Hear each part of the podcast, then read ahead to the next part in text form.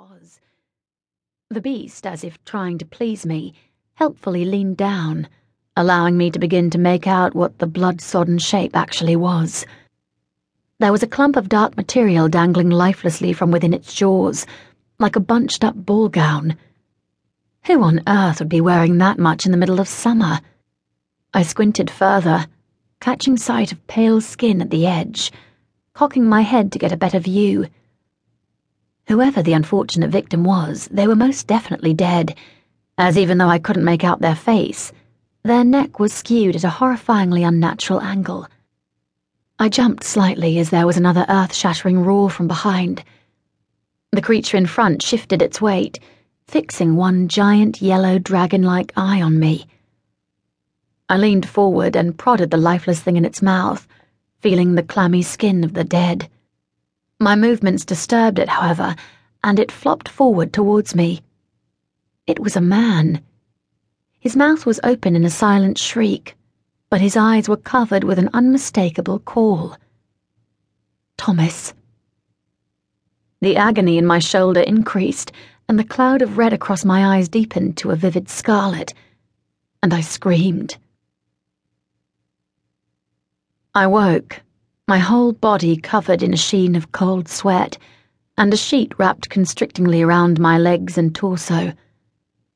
Lying there for a moment, heart thudding painfully in my chest, I blinked away the hot tears and swallowed hard.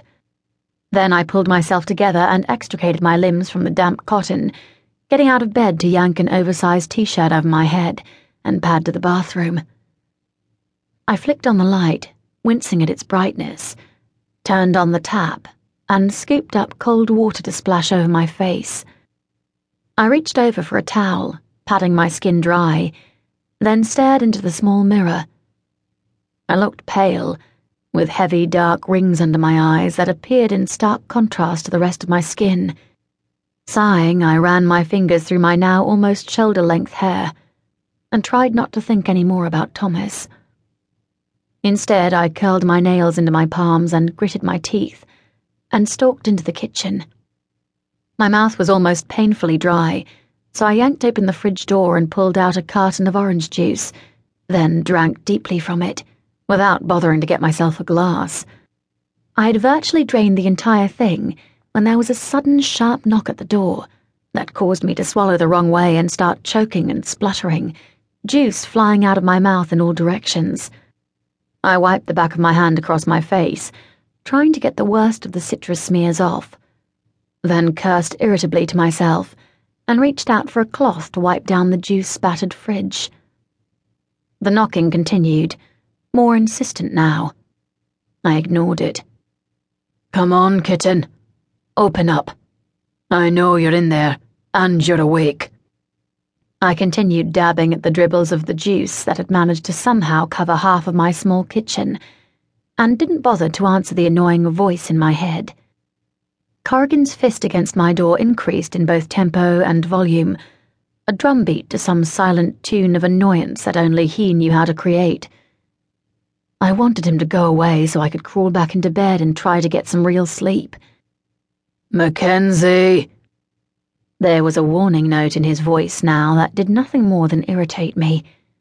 Who did he think he was coming around here in the middle of the night?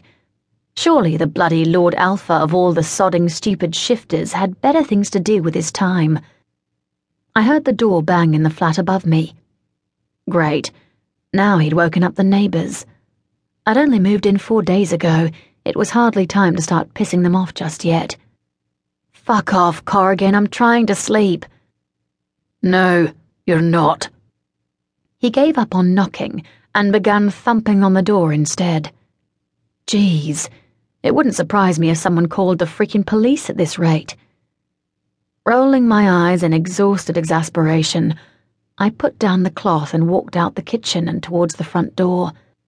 I was just reaching for the handle to open it when there was a loud splintering noise and I jumped backwards while the whole door burst open with a crash. On the doorstep in front, leg only just lowering, stood Corrigan, looking terribly pleased. I stared at him aghast. You kicked open my fucking door. He grinned at me.